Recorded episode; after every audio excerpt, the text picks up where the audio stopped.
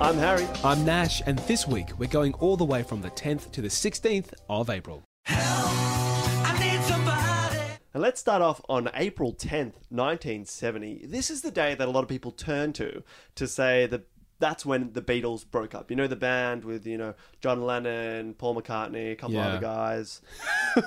Ringo Starr Yeah. it's- and oh, George Harrison. George Harrison. That's the one. uh, George famous Harrison. for his Got Indian it. music. yeah, right. Um, but what is interesting is that the band was in a lot of turmoil uh, at the beginning of 1970, and in spring 1970, there was a very interesting interview with Paul McCartney Hmm. where he essentially took that moment to tell the world, guys, look, the Beatles have probably stopped being a band. He doesn't Yeah. say it ipso Outright. facto. He, I mean, you know, credit more where subvert. credit's due. That would be an incredibly difficult thing to do. To let down arguably millions of people that their favourite band no longer exists. Yeah.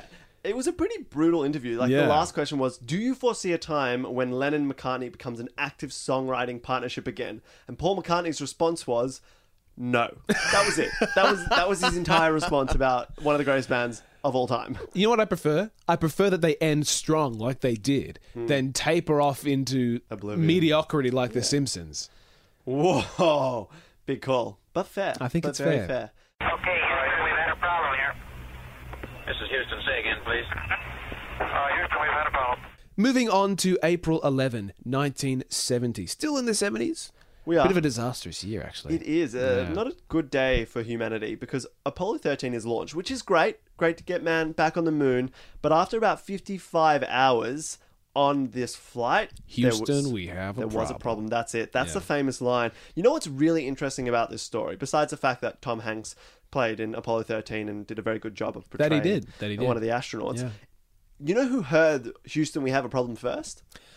Um, I'm going to guess it was an Australian outside the greatest city in the world, Canberra, in a little place called Honeysuckle Creek. Okay, well, you know the answer because it was a rhetorical question. But yeah, Oh, sorry. a guy called Mike Din was one of the first people to hear Houston Yeah. we have a problem, and that was because Australia, Honeysuckle Creek to be precise, Hmm. was the NASA transmitting, I guess, space. Without Australia, these men would be dead.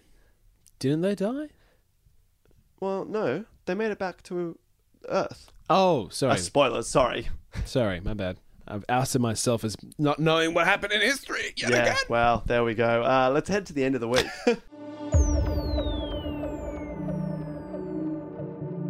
April 16th, 1943, and this is a big one. Tell us about it, Nash. Tell us. What do we want to know? What do you want to know? Because Oh. Well, I reckon okay. you know a lot about it. What are you, what are you trying to say? You tell me. I don't know. what are you? What are you? Okay, here's the thing. Yeah.